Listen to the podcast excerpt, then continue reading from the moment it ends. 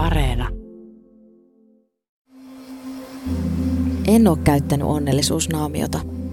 Se on kääntynyt mua itseäni vastaan. Joskus ihmiset piikittelee toisen väsyneen näköisestä olemuksesta. Kertoo nimimerkki mielekästä elämää. Paine olla onnellinen on niin suuri, että osa työntekijöistä näyttelee duunissa onnellista, vaikka olisi onneton. Nappaisitko sinä onnellisuuspillerin, jossa takais onnellisuuden ja tehokkuuden?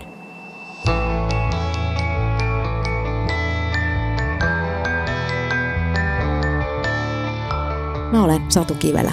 Kuuntelet havaintoja ihmisestä ohjelmaa, jossa selvitän ihmisyyden mysteerejä.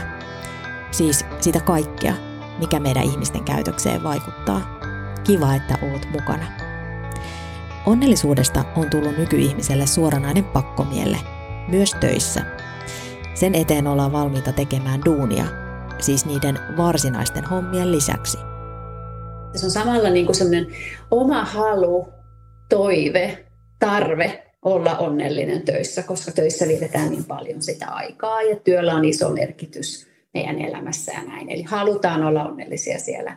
Ja sitten taas toisaalta koetaan, että ulkopuolelta tulee semmoinen paine olla onnellinen ja, ja niin kuin näyttää onnelliselta. Että et niin sellainen ajatus siitä, että sitten kun minä olen onnellinen, niin sitten minä, et, et ei enää riitä, että mulla on oikea koulutus ja niin kuin se oikea tietotaso ja, ja niin kuin oikeanlaiset verkostot, vaan että mun pitää myös olla onnellinen. Että tulee sellainen niin kuin täydellisen työntekijän, hyvän työntekijän vaatimuksena on myös se, että olen, olen niin kuin onnellinen. Näin kertoo onnellisuustutkija Ilona Suojanen. Hän on tehnyt väitöstutkimuksen onnellisuuspaineesta ja kirjoittanut siitä myös kirjan nimeltään Onnellisuuspaineen alla. Halusin tietää, käyttävätkö ihmiset onnellisuusnaamiota töissä ja koulussa. Kiitos kaikille kokemuksiaan jakaneille. Nimimerkki Mielekästä elämää vastasi mulle näin. Onnellisuusnaamio on pakollinen varuste, muun muassa USAssa ja Ranskassa. Et voi esimerkiksi työelämässä tunnustaa, että sinulla on huono päivä, vaan toiselle vastataan aina I'm fine tai sava hymyn kera. Positiivisia tunteita on teeskenneltävä. Suomessa tätä ei menneisyydessä ole tarvinnut tehdä, mutta vastaava kulttuuri on nähtävästi hiipinyt meillekin. Onneksi työskentelen kautta vietän aikaa huomattavan paljon yksin, mikä sopii minulle mainiosti.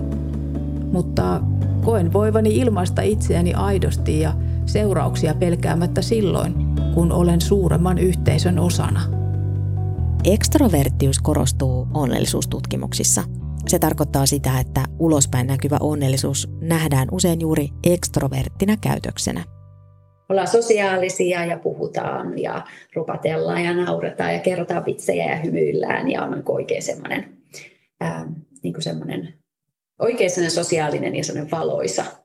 Se on sitten semmoista, niin kuin, miten helposti ajatella, että miten se onnellisuuden onnellisuuden pitää näkyä. Ja tämä tietysti ehkä eri kulttuureissa vähän korostuu, että Yhdysvalloissa se on hyvinkin vahvasti sitä ekstroverttia, mutta havaittiin kyllä sama tosiaan ihan sitten niin Suomessa kuin siellä Skotlannissa ja, ja sitten Alankomaissa myös, että semmoista painetta olla. Ja sitten kun jossain vielä niin kuin yksi tai muutama haastateltava sanoi sitä, että sitten kun on niitä huonoja päiviä, niin sitten se introvertti saa vallan. Että he ajatteli sen niin kuin näin, että huonoina ja epänormaaleina päivinä heistä tulee introvertteja ja sitten he haluaa vetäytyä ja he haluaa, että kukaan näkee heitä siinä tilanteessa, että he vetäytyy vaikka työhuoneeseen tai, tai pyrkii tekemään töitä kotoa eikä lähde lounaille yhdessä. Ettei kukaan vaan luulisi, että se on se heidän normaali olotilansa. No huh, Aika ahdasta ja normatiivista nähdä onnellisuus vain ekstroverttien tapana toimia ja olla maailmassa. Sitä paitsi Jokaisessa ihmisessä on piirteitä sekä introversiosta että ekstroversiosta. Se, mitkä piirteet kulloinkin tulee esille, riippuu varmasti myös tilanteista ja seurasta, jossa on. Se, että onnellisuutta pitää performoida tietyllä tavalla, aiheuttaa varmasti paineita myös töissä. Ei ihme, että joku saattaa haaveilla jopa onnellisuuspilleristä. Pilleri vaan naamaan ja vettä päälle, ja tadaa, jo hymyilyttää. Tutkija Ilona Suojasen mukaan puhe siitä, kuinka työnantaja hyötyy onnellisista työntekijöistä, lisää myös paineita. Työntekijät tietää, että tavallaan tämä on niinku tämmöinen trendi ja tämä onnellisuus ja sit olisi hyvä olla onnellinen myös, myös niinku työelämässä – sitten pitää olla oikealla tavalla onnellinen, että, että sitten jos oot, niin kuin, se onnellisuus näkyy niin kuin liikaa, niin sitten se voi olla niin kuin ärsyttävää, mutta sitten toisaalta kuitenkin olisi tärkeää, että sitä onnellisuutta voi jollain tavalla performoida. Niin tämä jo itsessään, mulle tulee tosi ahdistunut olo tästä, että, että sitähän pitäisi vaan antaa joku manuaali, että niin kuin tälleen näin, että sä teet sitten jotenkin oikein. Kyllä joo. Se oli tosiaan, tosiaan jännä just, että siellä joku sanoi, että niin, että mun niin olemus varmaan ärsyttää ihmisiä, tai välillä tulee sellainen olo, että ärsyttää ihmisiä, kun mä oon niin positiivinen.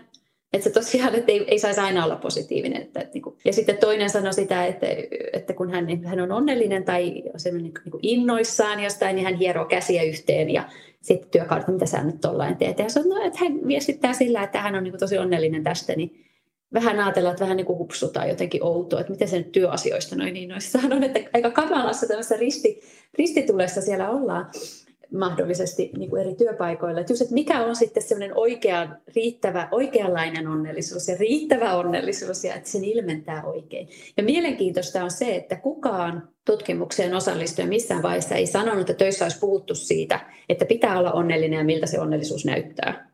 Eli siihen ei ollut mitään selkeitä, ei, keskust- ei kehityskeskustelussa, ei työpaikkahaasteluissa. Missään ei koskaan puhuttu näistä onnellisuusvaatimuksista. Ja sitten kuitenkin jotenkin tuntui, että ihmisillä oli niin kuin ehkä vähän selvääkin se, että, että mitä odotetaan. Tai toisaalta oli sitten epäselvää, että, no, että minkälaista sen sitten pitäisi olla sen onnellisuuden, että se näkyy oikealla tavalla niin kuin ulospäin. Onnellisuuspuhe ei koske kaikkia. Monissa tutkimuksissa on havaittu, että onnelliset ihmiset ovat parempia työntekijöitä ja jopa parempia kansalaisia.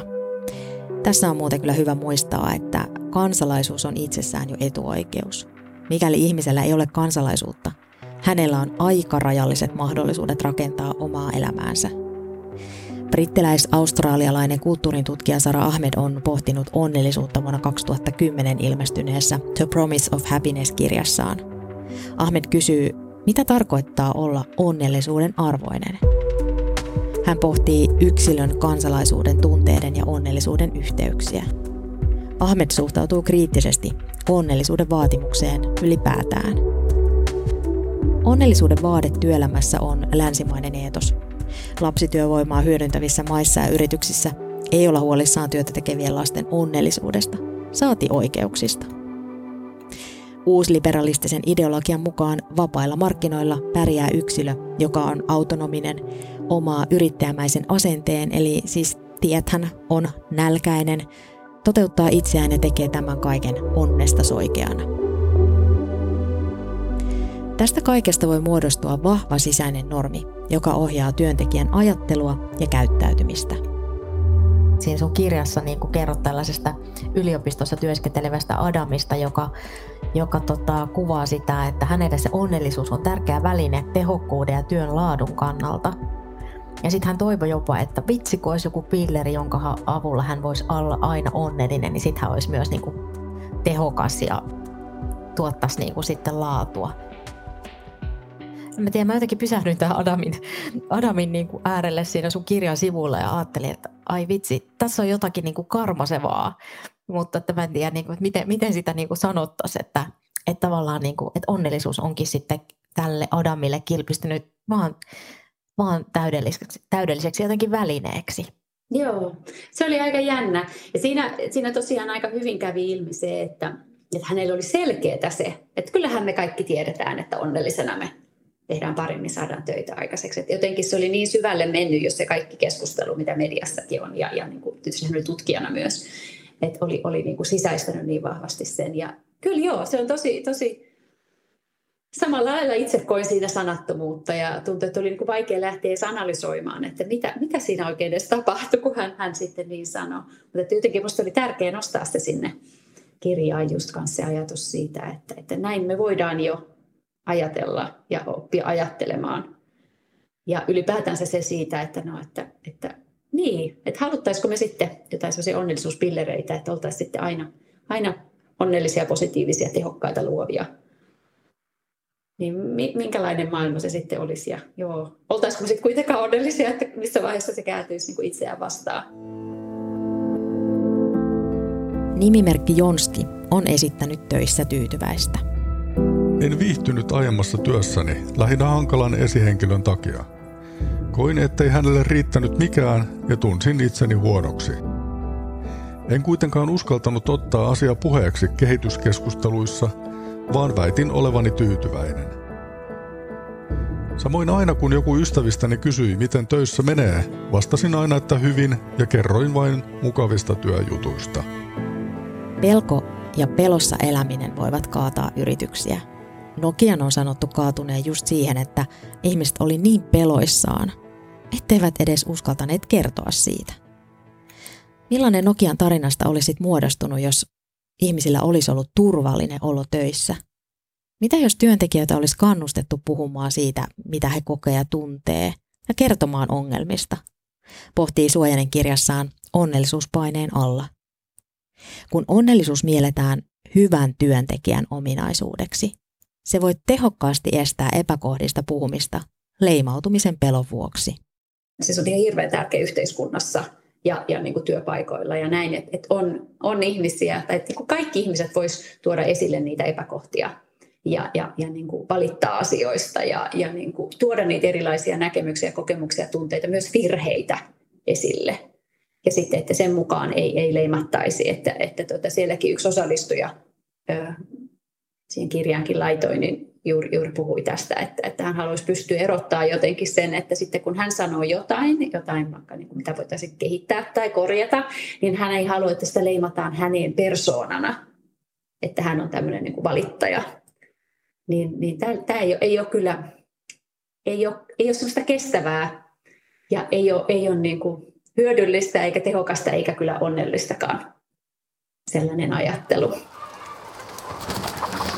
Työntekijät käyskentelevät vapaasti ja rennosti konttorilla. He ovat vetäneet kasvoilleen joka aamuisen onnellisuusnaamion. Hymy on korostetun leveä, hitusen ehkä luonnoton. Olemus on energinen. Siis jotenkin tulee mieleen onnellisten kananmunat. Niitä saa mainostaa iloisten kanojen kuvilla ja hyvillä oloilla. Mainoksilla ei ole todellisuuden kanssa mitään tekemistä. Monilla työpaikoilla näennäisesti onnelliset työntekijät yrittävät munia kultamunia työnantajalleen hymyssä suin. Tutkimuksissa on käynyt ilmi, että, että jotenkin tietynlaiset vaikkapa organisaatiorakenteet niin tukee sitten sitä, että ihmiset vetäsee sen onnellisuusnaamion päälle, kun ne menee, menee töihin tai on, on töissä. Niin mitä tästä tiedetään, että millaiset, millaisia ne organisaatiorakenteet sitten on? No, siellä oli aika paljon siis totta kai sellaiset yritykset korostuu, joissa, joissa niin kuin on kovasti kilpailua ja, ja joissa niin kuin semmoinen, no tietysti arvonakin on semmoinen niin kuin pakkopositiivisuus, toksinen, myrkyllinen niin kuin positiivisuus vaatimuksena. Mutta tota, ihan, ihan niin kuin yleisesti niin ajatuksena on se, että, että esimerkiksi, niin kuin, tai mitä siellä nähdään siellä rakenteissa, että esimerkiksi johtaminen tai johtotaso on hyvin kaukana niistä työntekijöistä, pidetään etäisyyttä, ei sallita niin kuin eri, ei sallita tunteita, varsinkaan sitten niitä negatiivisia tunteita. Öm, ja, ja saatetaan just rakennella sellaisia niin kuin kilpailuasetelmia niiden työntekijöiden väleille. Ne on sellaisia ehkä, mitä, mitä siellä on niin kuin sitten, sitten korostunut. Ja sitten toisaalta, niin jos jotain tiimitasolla katsotaan, niin siellä saattaa olla että jälleen kerran taas se, että ne tiimijäsenet ei tunne toisiaankaan hyvin, tai että niillä on aika etäiset välit, ja siellä on sitten niin kuin tiimipaine, että se tiimi, tiimin toimivuuden takia pitäisi olla sitten tämmöisiä hyvin positiivisia ja onnellisia. Ja, ja sitten toisaalta taas niin kuin yksilötasoilla ihmisillä on, on niitä erilaisia paineita. Että se on niin kuin hyvin ymmärrettävää, että on paine siitä, että pärjää siinä kilpailussa ja pystyy eteneen työpaikalla ja luo niitä sosiaalisia verkostoja, jotka on sitten tärkeitä niin kuin työuran, työuran takaa, takia. Ja sitten toisaalta on niitä niin kuin ihan persoonaan kohdistuvia yksilö, odotuksia tai ajatuksia niin kuin itselle siitä, että voi vaikka välttää, niin kuin, tai haluaa välttää kriisitilanteita tai tämmöisiä konfliktitilanteita tai, tai sitten on niin kuin vaikeuksia, vaikeuksia tuoda niitä omia negatiivisia tunteita esille. Mutta jotenkin minusta se niin kuin, semmoinen niin kuin iso yhdistävä tekijä siellä on just semmoinen, pidetään etäisyys, etäisyyttä toisiin.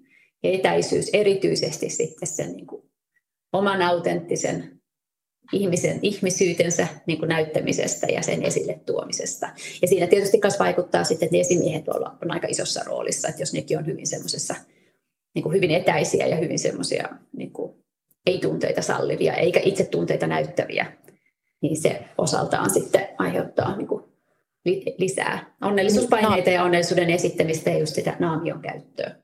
Millainen kuva suomalaisesta työelämästä välittyy tilastojen valossa? Suomessa joka neljäs työntekijä kokee työstressiä. Se vastaa EU-maiden keskitasoa. Pitkään jatkunut stressi lisää riskiä sairastua työuupumukseen. Muuten vain kahdessa EU-maassa työuupumus on luokiteltu ammattitaudiksi. Maat ovat Italia ja Latvia. Suomessa yli 100 000 palkansaajaa kokee olevansa henkisen väkivallan kohteena työpaikallaan, kertoo työterveyslaitos. Stressi ja erilaiset häirinnän ja henkisen väkivallan muodot ihan varmasti estävät tehokkaasti onnellisuutta työpaikoilla. Muistatko vielä yliopistossa työskentelevän Adamin, joka haaveili onnellisuuspilleristä, joka takaisi sekä onnellisuuden että tehokkuuden? Tutkija Ilona Suojanen taas ajattelee, että onnellisuus ei todellakaan ole vain yksilöiden asia. Se on myös yritysten vastuulla. Suojasen mukaan hyvä työnantaja kehittää työoloja ja tapoja toimia. Ja samalla se voi lisätä myös onnellisuutta. Ne säilyisi tietyllä tavalla myös siellä niin kuin yritysten vastuulistalla. Että ei vaan ajatella niin, että no me halutaan palkata onnellisia tyyppejä, joiden omalla vastuullaan on olla onnellisia. Oli sitten niin kuin yksi työyhteisön niin kuin olosuhteet tai työmäärä, mikä vaan. Että me halutaan ne positiiviset, onnelliset tyypit tänne meille ja, ja, ja sitä kautta päästään sitten yrityksissä parhaaseen tuloksiin. Mutta totta kai on hirveän tyytyväinen siitä, että puhutaan siitä niin kuin onnellisuuden merkityksestä siellä töissä ja onnellisuuden tärkeydestä siellä töissä. Että on alettu kääntää sitä keskustelua pois myös sitten vaan siitä niin kuin tehokkuusajattelusta. Ja, ja niin kuin huomioidaan myös sitten se yhä edenevissä määrin, että ne ihmiset on tosiaan ihmisiä myös siellä työpaikalla, että niin on mitään robotteja. Mikä estää onnellisuutta? Tähän kysymykseen mielekästä elämää vastaa näin. Elämän vaikeudet, kriisit ja traumat ollessaan päällä ja ratkaisematta. Myrkylliset ihmissuhteet, joiden seurauksena minäkuva vääristyy. Epäoikeudenmukaisuuden kokemukset. Tunne, ettei voi vaikuttaa elämänsä kulkuun. Taloudelliset vaikeudet. Kaiken kaikkiaan hallinnan tunteen menettäminen ja äkilliset epäedulliset muutokset elämässä, jolloin siitä tulee pelkkää selviytymistä.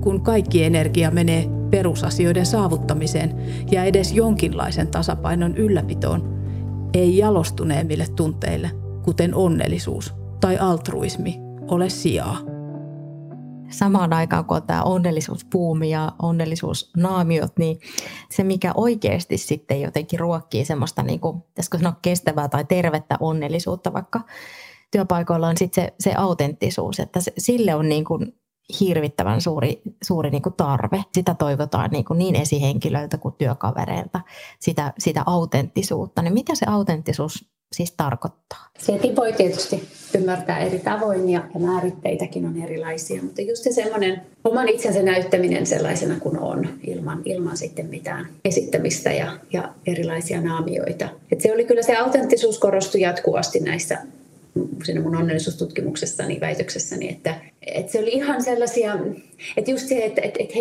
he, että heille oli niin tärkeää, että siellä työyhteisössä on niin hyvät välit muiden kanssa, mutta että, että haluttiin mennä vielä niin kuin syvemmälle siinä, että ei vaan haluttu, että no meillä on hyvät kollegiaaliset välit, vaan haluttiin niin kuin semmoista, että, että oltaisiin jopa ystäviä siellä työpaikalla. Eli haluttiin just sellaista, että, että, että semmoista autenttista kohtaamista, jossa jokainen sai olla oma itsensä ja niin kuin näyttää itsestään eri puolia pelkäämättä sitten, että tulee niin kuin jotenkin naurunalaiseksi tai, tai hylätyksi tai, tai niin kuin asema siellä työ, työpaikalla jotenkin kärsii siitä. Että he halusivat tosiaan, että, että he, he tulee nähdyksi, he tulee kuulluksi ja he ovat niin kokonaisia ihmisiä siellä töissä. Nimimerkki Jonski ei viihtynyt aiemmassa työssään hankalan esihenkilön takia. Jonski koki, ettei esihenkilölle oikein mikään riittänyt. Käytän onnellisuusnaamiota. Tuntuu, että varsinkin hieman etäisemmille tuttaville pitäisi hehkuttaa sitä, kuinka hyvin menee ja elämässä on ihania asioita. Lisäksi käytän ajoittain itsenäinen vahva sinkku naamiota. Olen nauttinut sinkkuelämän vapaudesta, mutta ajoittain olen todella surullinen siitä, etten ole löytänyt rinnalleni ketään, enkä enää edes usko sen olevan mahdollista. Tätä en kehtaa myöntää, vaan heitän iloisesti vitsiä lukuisista Tinder-säädöistäni.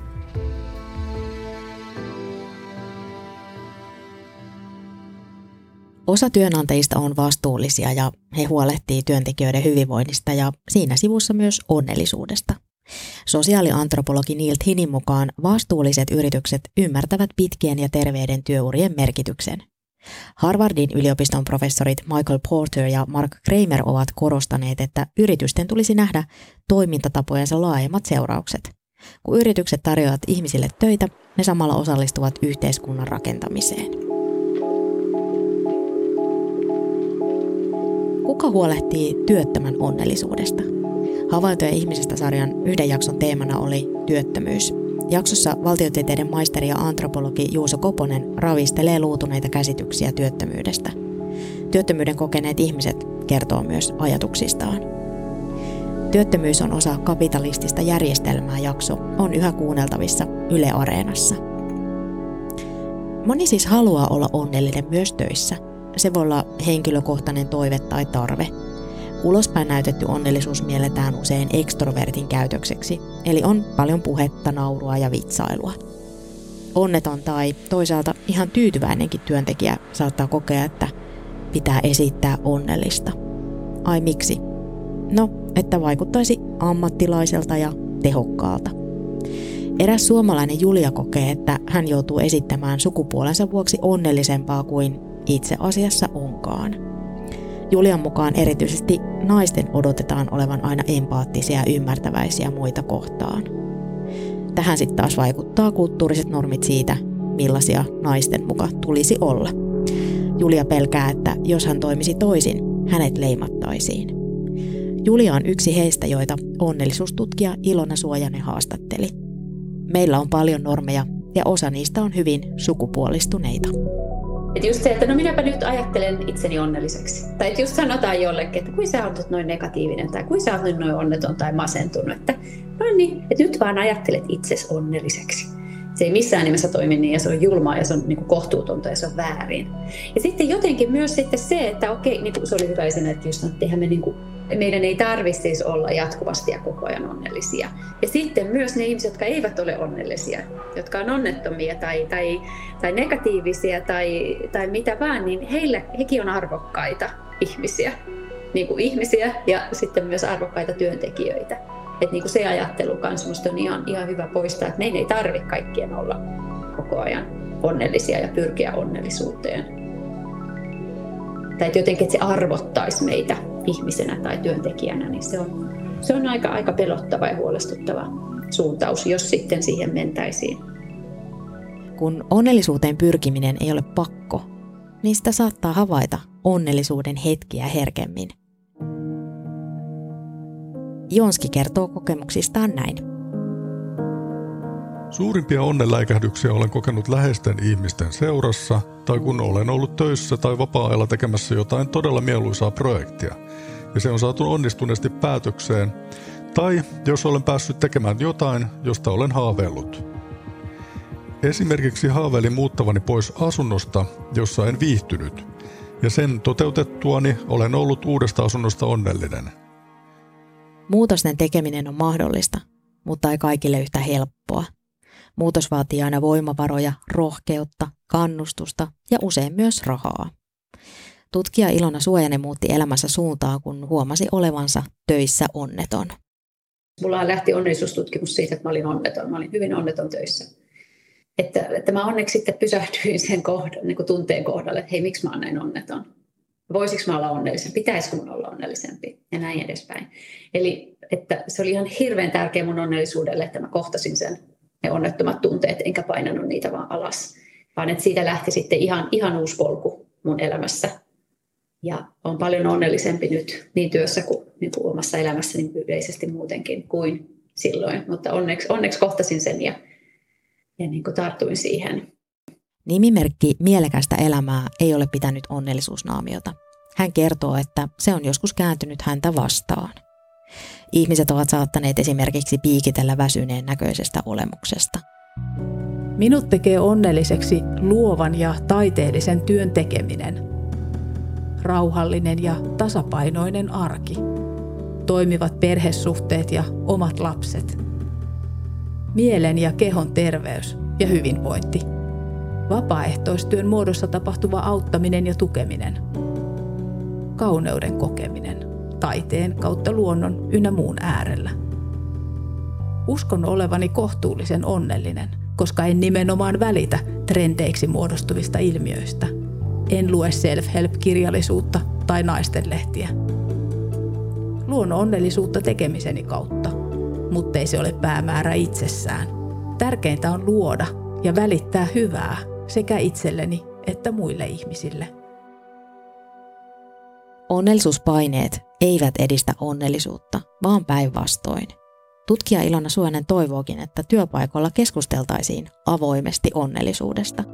Rohkeammin ehkä sanotaan myös sitä, että, että meillä ei tarvitse esittää positiivista tai onnellista, jos ei sitä ole.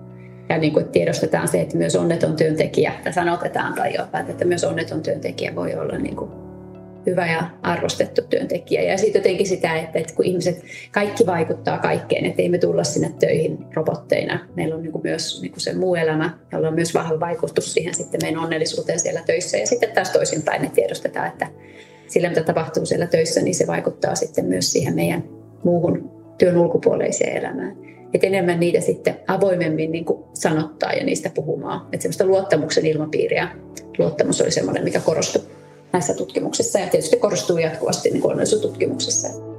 Nimimerkki Mielekästä elämää kertoo oppineensa sen, että onnellisuus itsessään on huono tavoite. Onnellisuus on kokemus, joka syntyy, kun tekee itselleen tärkeitä asioita. Haluan siksi suhtautua onnellisuuteen ja sen esittämiseen varsinkin sosiaalisessa mediassa kriittisesti. Näin kirjoittaa siis nimimerkki Mielekästä elämää. Onnellisuus on mielekkään elämän oheistuote – se syntyy itselle merkityksellisten ja tärkeiksi koettujen asioiden seurauksena. Ennemmin puhuisin mielekkyyden ja tyytyväisyyden kuin onnellisuuden kokemisesta. Onnellisuuden tunnistaa usein pieninä, ohimenevinä huippukokemusten hetkinä perustyytyväisyyden joukossa. Ajatus siitä, että ihmisen olisi mahdollista olla onnellinen 24-7 tuntuu hurjalta tavoitteelta. Fake it until you make it, sekään ei taida olla mitenkään terveellinen mantra. Eläminen onnellisuuspuumin keskellä vie valtavasti energiaa ja estää meitä paradoksaalisesti olemasta onnellisia. Jos ottaisi onnellisuuspillerin aamulla, ehkä seuraavalla viikolla pitäisi ottaa jo tupla annos ja niin edelleen. Osa meistä on paineille immuuneja Osa taas kapinoi kaiken maailman trendejä vastaan ja uskaltavat kertoa, että hei, nyt mulla on huono päivä. Moni kaipaa sitä, että onnellisuusnaamiot riisutaan ja toiset kohdataan ilman näyttelemistä. Mitä vastaat, kun joku kysyy sulta seuraavan kerran? Mitä kuuluu? Mä oon Satu Kivelä ja tämä ohjelma on Havaintoja ihmisestä. Kiitos, että kuuntelit. Lähetä palautetta ohjelmasta havaintoja.ihmisestä at yle.fi. Aiempia jaksoja voit kuunnella Yle Areenasta. Moikka!